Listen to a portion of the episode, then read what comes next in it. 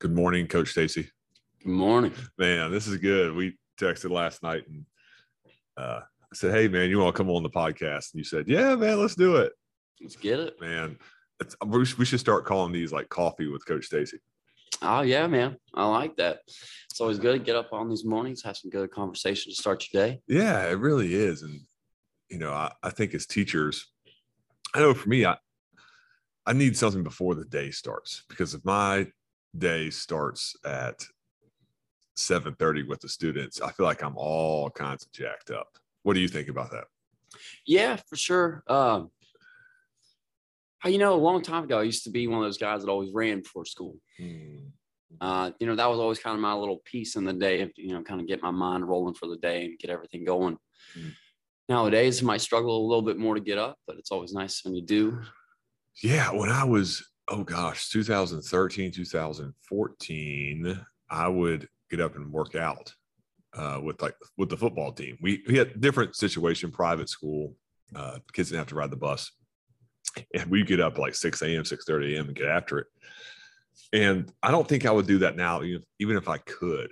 I don't know. That's just too much. I think a good conversation, coffee is good, but exercise that early just is i'm not even awake you know what i mean it's like what the heck's going on Yeah, it's kind of like dragging yourself through purgatory there for a minute, kind Mm. of just out there for like that first 30 minutes, not really awake, just kind of vibing. It's finally like, hey, you know.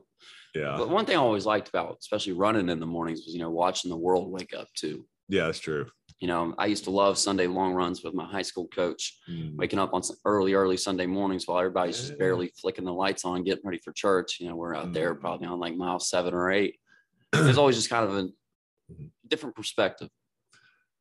yeah i, I ran through uh, part of jacksonville called san marco when i first got into teaching and it was cool to see the people rolling to starbucks at six whatever in the morning i thought to myself i bet those people are pretty successful if they're up this early and and getting after it do you do you think getting up early helps people be successful because i've had people you know, you'll hear people talk like Jocko Willink. He shows his watch on his social media post at 4 a.m. I don't, I don't know what to think about that. I really don't. Yeah, there's like the extreme side of it, like guys like him. I know who you're talking about. I've watched a few of his uh, interviews and stuff, some of his videos up on YouTube a few times. Uh, I definitely think there's a fine balance. You know, there's kind of like waking up's at a good time, you know, get yourself productive, making sure you're like making the use out of the most time of your day. And I mean, I was definitely one of those people I like to sleep in for the longest time. I mean, especially once I got out of college, Mhm. you know, when I was still just a substitute teacher, you know, if I wasn't working or whatever, I didn't find much reason to get up in the mornings. But, you know, even nowadays, I mean, just get up early makes me feel like I'm actually using my time a lot better, even if I don't really get much done in the morning. Yeah. I feel like it just puts me in a better mindset to kind of conquer the day. Yeah. I think too, with me, it makes me go to bed earlier that I'm not wasting time, you know, reading something or watching YouTube or, and it, I'm, I feel like, oh, okay, I'll go to bed when I need to go to bed and then get up and do something worthwhile, like Right. doing this, you know, and because I, I mean, back when I had a smartphone, I just scroll and then you're scrolling, you're scrolling. Oh my gosh, it's midnight. What about, you know, like what am I been doing? I need to go to bed. Yeah, it's funny you say that because, like, literally not last night, but the night before. I mean, I just kind of been real busy the past few days, kind of since last uh, Friday. I've been waking up real early, getting some stuff done, Hmm. And then you know having track meet on Tuesday. I was just kind of exhausted these past couple days, and I mean, I was laying in bed there about ten o'clock, like, and my body's sitting there screaming at me, "Go to sleep," Mm, you know, and that thumb's, well, just just keep Mhm, going, just mhm. keep going, as if I Yeah. want to find like the Holy Grail or something on Twitter at eleven o'clock at night. Yeah, I think endless scroll is like one of the worst things ever invented. When I think the per- and I was reading something, the person that invented endless scroll basically said, "I have damaged the human race," because like you know you just go and go and go and go and go, and like, our brain's just not really wired for that. I don't think. You know where they got the inspiration for scrolling on social media? No, I have no idea. Casinos, slot machines, Re- oh, pulling the lever. explain that. Go through that a little bit. Yeah. So, like, you know, like with the slot machine, you pull the lever and you watch all the little crazy images flash across the screen and then Mhm. just you know, that's why slot machines are addictive. It's fun to watch. Yeah. Twitter, literally the reason why you scroll and when you get to the top, you pull down with your thumb and it does that little refresh thing is meant to mirror that same exact feeling Oh, of pulling down on a slot machine. Gee And that's whiz. what, and that's a big part of what makes it so addictive, you know, and you'll find yourself. And I know I especially like 2 a.m. I know ain't no one tweeting at 2 a.m. I ain't Mhm. everybody's asleep, Mhm. but I still have that instinct, to, you know, hop back on there and still pull it down, Mhm. pull it down, pull it down. Mm, It don't matter if nothing new showing up or what. It's mhm, it's the feeling. mhm.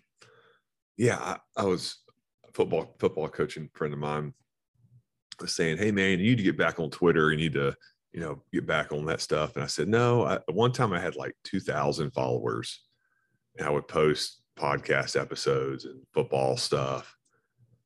But I just find myself, I just couldn't control it. I would be at all hours of the day, all hours of the night, Mhm. trying to what's new? What do i what am i missing? And yeah I- my brain just can't handle it. I mean obviously people's brains can. Mine just can't. I was just like this is overload. I i can't handle this. Uh yeah man because i, I feel like in one big science experiment because social media is such a new thing it's such a like we don't know how our brains are going to like evolve so to speak because now it's a conversation with like thousands or millions of people instead of like me and you right here Right. which is what we're like our brain was designed for you know Yeah. And that's the thing about social media is it makes you care about things that are so far away.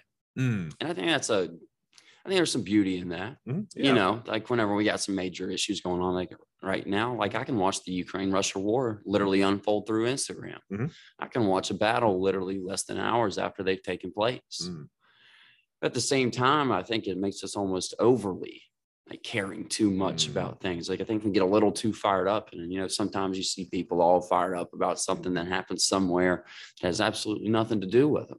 Mm. And then I kind of look at the person like, man, why are you so fired up for? yeah Why, why are you feeling so passionate about that football team all the way out there in California and how they Yeah. handled this particular situation? Like, hey, you're like, yeah, you want to learn from it, sure. Mhm. But uh, you know, the way social media elicits those really emotional responses out of us Mhm. is kind of what I think is like Mhm. it's created a divide almost because you know it's almost you stand on one side of the fence or the other. And whereas, like, you know, we can sit down and you and I can have conversations and Mhm. it's a lot easier when you and I disagree in person. You know, we can still sit here face to face and, you know, I'm actually confronted with you. I don't have to avoid Yeah, the right. person that's actually, Yeah. you know, behind all that. Mhm. You know, you'll see a tweet or a Facebook post you disagree with. I think sometimes we forget the humanity that's behind it because we're not looking at the person. Yeah, man, that's a great point. And I think the other part of that is we all have a global platform, either on a phone or a computer, that we could, even if you don't have a social media account, you could create one in 30 seconds. And you can post that. That goes out to the world. And I think before social media, before you know, even the way media is done these days, like you have your own news channel on your web top or your web top, wow, your laptop or your phone. But that stuff went through an editor years ago. Like it had to go through somebody, or you had to get to the point in your career where you actually had like a a valid standing and a valid op- opinion to Mhm. get there. And Right. now it's just anybody can Throw. well, I think this and what? Like, you know what I mean? Yeah. And what expertise do you have on that? How much? did- Zero. yeah, How much did you study that? All right. Oh, you saw that one Facebook post from that one person. Oh, okay. I got you. Gotcha. all the conspiracy theories that have been launched because of Facebook. Oh my gosh. Uh, I saw it on Facebook. Oh, no, that's like the press pause. like, let's not go down there. You know what I mean? Yeah. And we hear that in our classrooms too. You hear kids, you teach history. I would love to get into this. I mean, how much of that do you hear in your class? Like you're talking about history and somebody says, Oh, I saw this on Facebook or some some random website. Yeah, I mean, all the time. I mean, Hmm. and and you can almost always tell. I mean, you know, I'm on Facebook too. I see those same articles that come out, you know, and you know what's well, I know, you know, I like to think I know when something's real or something's not. Right. And, you know, and you can hear a kid reiterate something, and I'm just like, ah, where'd you read that at? Yeah. Well, I saw it on Facebook. Uh, okay, Bob. Did you read any articles about it, or did you just read your uncle's Facebook post? Which is it? Right. Yeah. And us as adults, I think we can weed through that, or we Mhm. should be able to.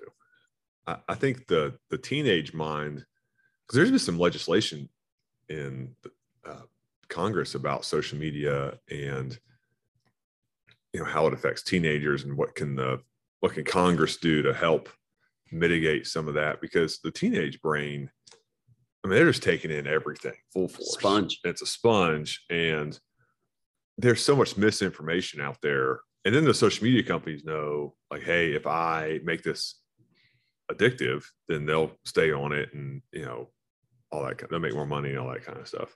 Yeah, it's kind of interesting. We're having this conversation right now because you know, like earlier this week, my phone broke uh, Mhm. there on Yeah. Monday morning, and it, you know, it was a wild day for me.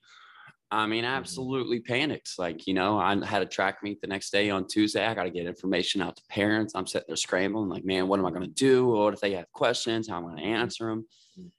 But even worse, I went home that evening, and when I, you know, got everything else taken care of I needed to, had my assistant coaches, you know, relay all the information I needed. I'm sitting around the house and I'm like, what do I do? Hmm. And I sit there and thought about it like, well, what am I typically doing when I'm sitting here? Mhm. And I thought about it. Oh, I'm sitting here watching YouTube, scrolling through something. Right. And then it felt so weird because I, and instinctively, phone still broke. Mm. I still keep picking it up as if like something's going to happen, as if Mm. somehow, some way I was going to be able to like get back in like Mhm. the social media. And then I was just kind of realizing like, man, that's pretty lame of me. And I started finding myself. So like literally Monday night, I'm like washing dishes, doing laundry, Uh-huh. like, you know, trying to find something else to occupy my time. Cause then I was just sitting there on the couch, like, man, what do I typically do? yeah it's i mean we the, the the smartphone the technology is so new i mean look historically speaking and it's i mean it's made to be addictive right it is made i think the modern life i was reading some reading some something or watching something somebody said this the modern life is based off addiction Mhm. so like your phone my coffee uh the computer uh the shows we watch i mean it's built on people in advertising and people who make shows people understand like how your brain works. So you know you're looking for dopamine highs and those types of things. And then i was reading something else that was talking about how boredom is actually a really good thing for your brain. It lets your brain reset. And to date like to daydream is a good thing because it's you can your brain like puts things back in order or reorders. And uh, like uh, our first podcast you talked about going on a long run and your brain has time to like reset and refresh Right. and i feel i know for me i can even though i don't have a smartphone i can still get on my computer or, or ipad and i'm just mindlessly looking for where's a video where's an article because i think I'm I think i'm afraid of boredom Mhm. you know i think that's some of it too yeah Yeah, absolutely. And I, you know, one of the most interesting things about social media, and I think especially how it's affected our kids, is I don't ever walk into a classroom anymore before class starts and I have to tell kids to quiet down. You watch after these past few years of the pandemic, what do you see every time you walk in your classroom when class starts? staring at their phone or the ipad they have from the school Right. They don't even conversate with each other. It's I genuinely believe, you know, social Mhm. media has made people so comfortable in their own little safe and secure Mhm. part of their world. And you know, and that world is strictly tied to that phone. And you know, they're afraid to even talk to each other. And I mean, I remember last year, and last year was crazy between the, you know, we were virtual, then we weren't, and Mhm. everything else. And then when we came back, Mhm. I remember walking into a classroom with like 30 kids and not a single one of them was saying a word.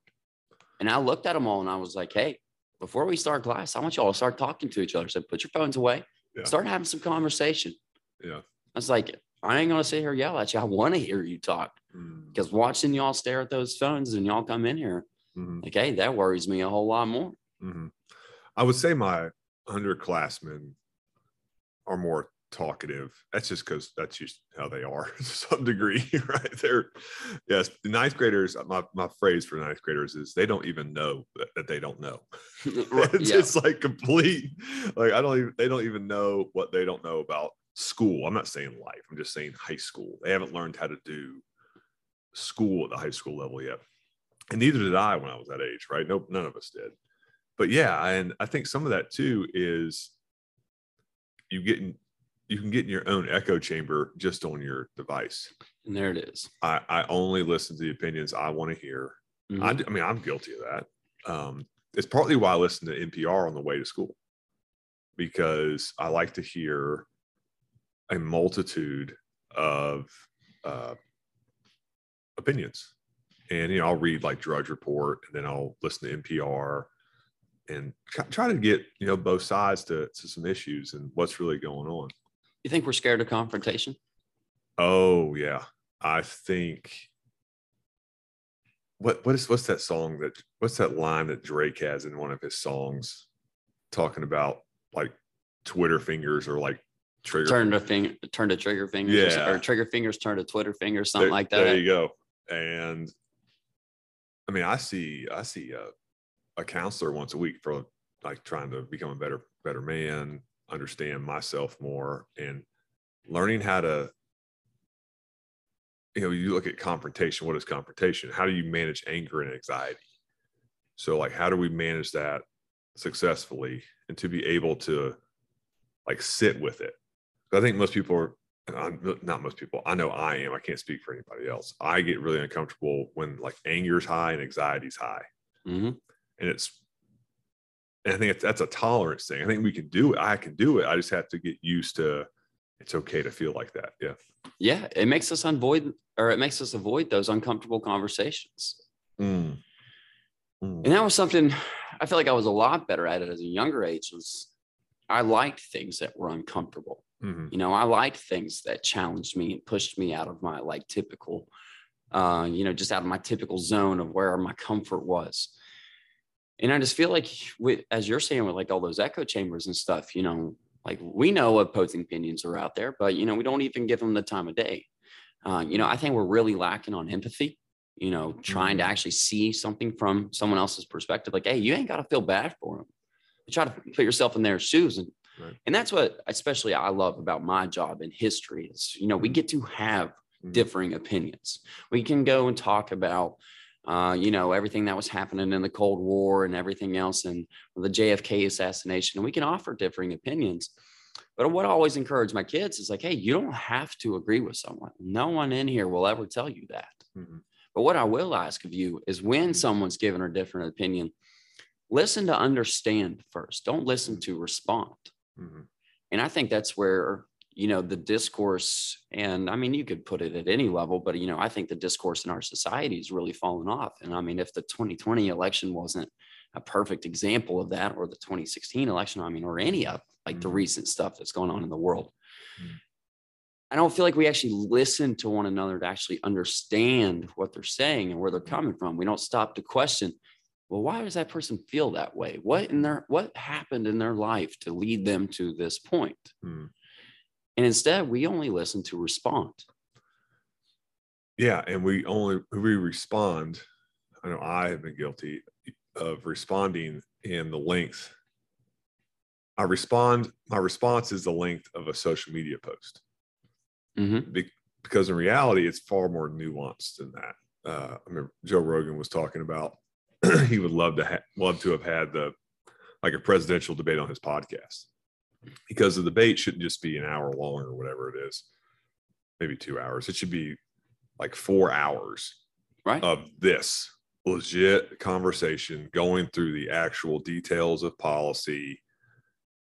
But that's, and I feel like our attention spans are really short. And so if people, it'd be hard to pay attention to that because, I mean, Twitter posts aren't going to help solve the United States, United States issues, right? It's going to be like actual policy and how is this implemented and have to go through all the the checks and balances and all that stuff.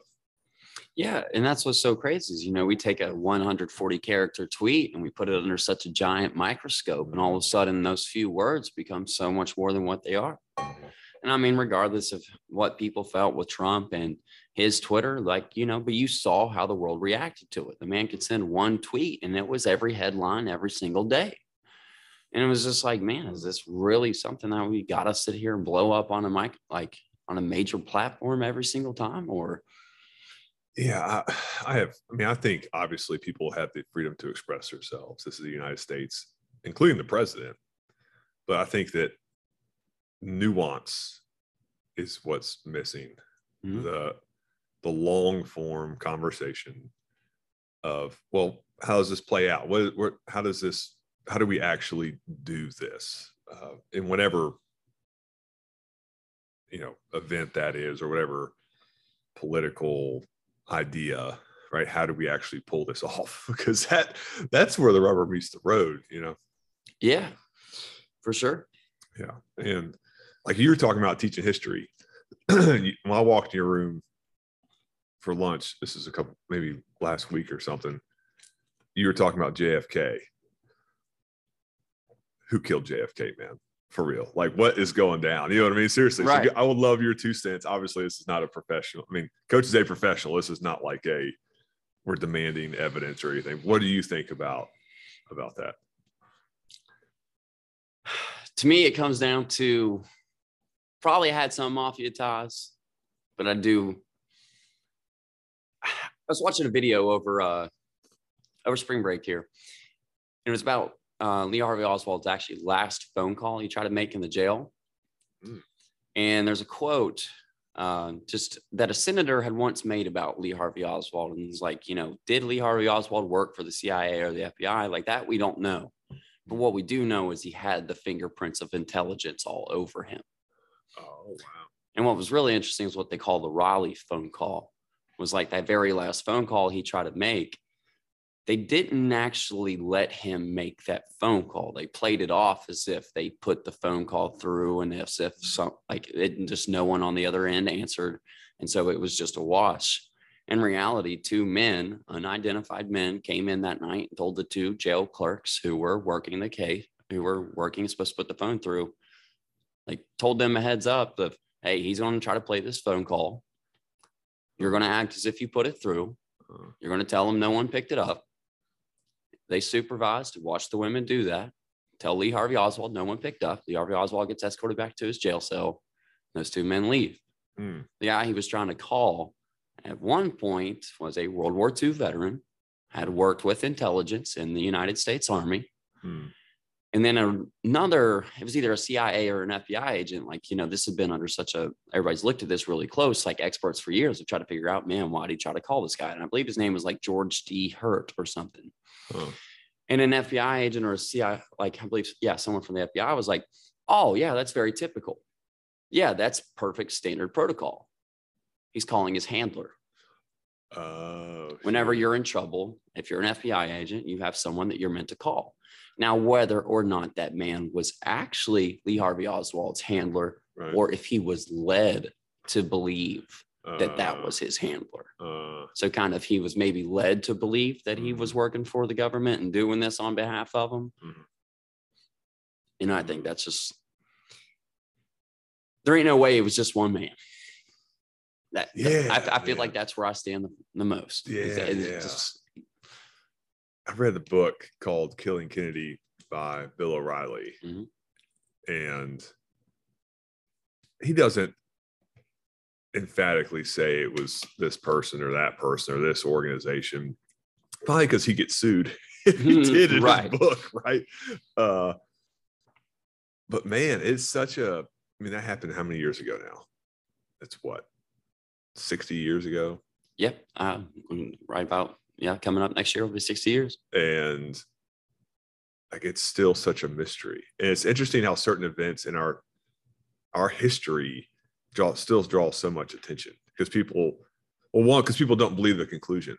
They don't they think ah, i don't think that what you're telling me is uh, is factual. Because when you look at those files they're still so redacted. It's like black line black line and black lines the you're like what in the world? Like you know uh if, if you wanted to stop people's you know guessing about it you just open it up you know Yeah. And I mean, if you look at the 60s, I mean, the 60s were a wild time. And you want to talk about like when some of the federal agencies like had more power than what they had ever had prior to that point in the US history. Mm-hmm. You know, you talk about the U2 incident where, you know, we get a spy plane shot down over Russia during the Cold War when, you know, Eisenhower's president. And then, you know, you take a look at Kennedy, you know, what was Kennedy trying to do? Like he was trying to hold back the CIA. He was holding them on a leash a little bit. Hmm. And I mean, did the 60s overall. And like that's what we're in right now in my class. You know, talk we just now broke into the civil rights movement. You know, there's some really crazy things that went on in the 60s. JFK gets assassinated in 63. Mhm. Bobby Kennedy gets assassinated in 67. Mhm. MLK gets assassinated in 68. Malcolm X gets assassinated in between there as well. Yeah. Like, Yeah. You were talking about too in our our, our lunch get together with the, the lunch crew, how it's you can't really do that anymore because of the way the media is and how I mean, people have phones, they can just take a video like this is what's Mhm. going on, and people are far more likely to leak because there's more protection. Yeah, comment on that a little bit. So, like, how did when did the, the tech did I if I could talk this morning? Did technology change that? Like, what what has changed? Because I don't think the government's like that anymore. Maybe it is. Yeah. Maybe I'm wrong. you know, that's kind of the point I've been making to my students so much recently. You know, we're so lucky. What if Abraham Zapruder didn't have that film? What if he did not have that camera? Mm. We would never have this discussion. No one would ever contact. Like, Yeah. I mean, you probably would have people like, oh, we're, you know, questioning some things. Mm. Well, what would you have had your basis off of? The Zapruder film, it's like a what, a, like 20 some second film, Yeah. you know, only a few hundred frames. yeah. If we don't have that, do we even have the same conversations that we have surrounding it? No, because the narrative can be shaped by whoever has whoever has the most power, and that's who shapes the narrative. Usually, is the mm-hmm. winner or the person with the power can say this is what happened. But The victor gets to tell history. yeah, but today, and even not today, but not when the invention of cameras, right? And there's more federal protection for people and state protection, and you can tell your own story. I mean, what do you think about like history books? What is like history textbooks? What is your what is your thought on like how much do you spend in your textbook versus other sources? I guess would be my my Ooh. question. Uh yeah. I mean, when it comes to like presenting and stuff, you know, like if we're lecturing or stuff, like do I use the resources from the textbook? Yeah, absolutely. I mean, you know, I'll use the PowerPoint or something that accompanies whatever we're talking about. Oh, sure, yeah. Um, I mean, but my always my perspective is always create your own opinion. Hmm. you and that's what i loved about college, my college history professors was they really taught us how to analyze like historical events through a particular lens like of detecting the bias. And as you said like the winner gets to tell history. Yeah. you know even though this may be the story that we've always been told and i mean you could use any example that you want. You could talk about us and the nazis in world war ii you could talk about the civil war the revolutionary war. You know what really happened so long as the winner is going to tell that story you have to be able to detect those like inherent bias like regardless of even if an author thinks that they're leaving out their own bias like Mm. still somewhere in there there has to be some bias. Mhm. and that's why i think especially from the history perspective you have to step outside of your comfort zone. You have to look for things that challenge you.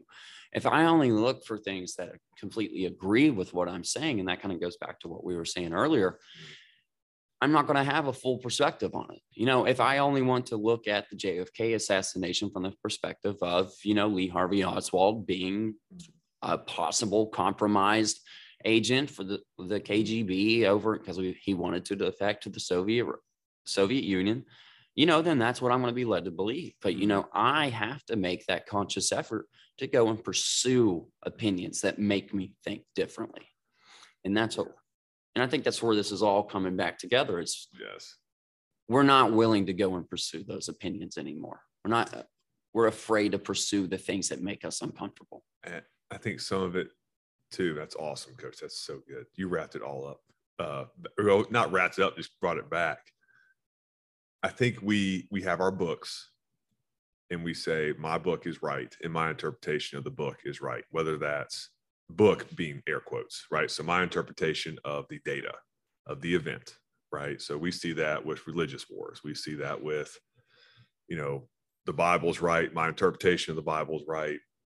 So that's how, how I see. And I say wars, I mean like culture wars too, Absolutely. right? So you have like my reading of the Bible is this, mine's this, and both are claiming that I'm just believing what the Bible says. And I'm like, uh, no, you believe what your bi- the bias. And bias is not a negative term. Like we all have biases. Me and you could see the same thing.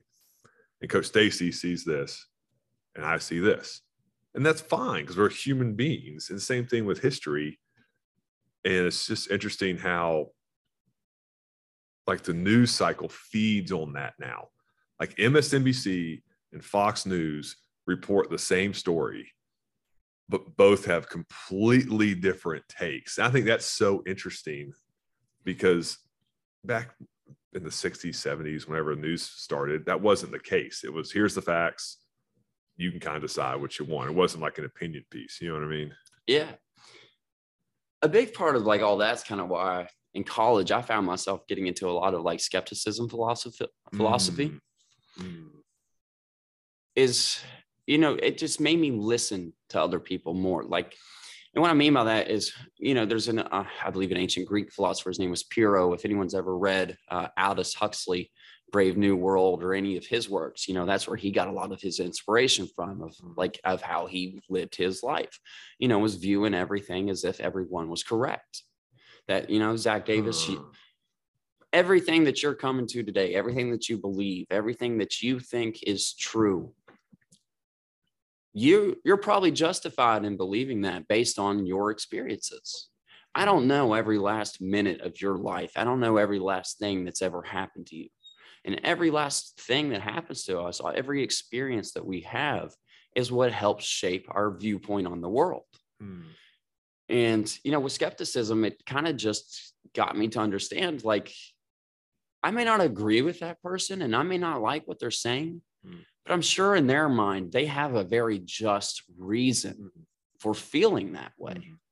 And that's where I've always tried to understand people. And I felt like I especially was very lucky to gather my perspective. Mm. When I was younger, I got to visit a lot of countries in Europe. I got to get outside of the United States quite a few times. I mean, dude, I even went to Africa, right in the middle of Swaziland, Africa. Mm. And I mean, you want to talk about an experience at 17, 18 years old. Mhm. And I feel like for me personally, that's why I've always been okay with looking at other perspectives because I've seen other cultures. I've Mhm. seen what the world is like Mhm. outside of these borders. Mhm. And I mean, you know, you can see that here in the United States too. I can go from West Virginia and go over to California, and I know it's a completely different world. Yeah. You know, my brother's living out there right now, and you know, going out and visiting him or talking about like, you know, just seeing what life's like out there. You know, even my wife and I went to Colorado. and You could just tell, like, you know, the culture's so different. Yeah. And I think that's just such the to me, that's beautiful that the Mhm. world is so different, but yet so inherently the same at the same time. Mhm. We're all we're all these different people. We're all living these different lives. Different things are happening to us every day. We all have different experiences, Mm. But somehow it all comes back to being one big common shared experience. Mhm. And I think that's kind of where we lose lose each other on is we only focus so much on our personal experiences and we think that that our experience has to apply to everyone else and it just doesn't. yeah anecdotal stories don't tell the story of humanity you Mm. know my this happened to me well yeah i mean that's happened to millions of people too you know Yeah, it's not right. unique to Uh, my story have you ever heard of the enneagram No, oh man talk to me about it. so it's like numbers one through nine it's different personality types Okay, yeah, yeah, yeah. All right. And I definitely think everybody falls into one of those. And my wife got into it big time. And I'm a three. And that's, yeah, there's, it's really cool. Like, if, and to go research what you're like. And when you read the description, you, I know I say to myself, how, I, oh, I said to myself, how do they know me? You know what I mean? And uh, like the desert fathers, so like the, you know, the desert fathers out of like or- that's somewhat orthodoxy Catholic, early Catholicism uh, came up with this to help people in like in counseling sessions, so to understand their personality. And I think people fall into one of those nine. So when I meet somebody now, I'm like going through my brain. Which and you're not supposed to type people, but it does help you to understand where they're coming from. where they're coming from because that's just the way they're wired. Like it, you can't change the way you're wired. You're going to be that. That's one thing about the Enneagram. Like I'm a three, I, you're, you're never going to change that. But it's how do you become a healthy version of what you are? Right. Uh, because people say, I want to change my personality. I want to, that's no. Like Yeah, you're about to lose a battle. Right. Yeah. And like that's the thing. You know, I wish I could I wish I'd be a lot more slow to anger. I wish I would be Yeah. a lot more patient. Mhm.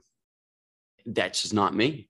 Right. You know, I and to me, all that comes in because I'm usually just so passionate and so emotional in my responses to things. Mhm. And you know, some people are like, "Man, you care too much," and I was like, "Well, you know," and that's how I've always been. Like, and Right. I and I don't necessarily care to change that. Like, Mhm. can I absolutely work on bettering those things? Can I work on being more patient and being slow to anger and being more under, understanding? Absolutely. But at the same part, that's what that's who makes Taylor who he is, and that's Yep. and I'm okay with that. That that's going to be me. And our culture today, I think our culture fears anger. So if somebody, I say anger, I say even being like passionate about something, Mhm.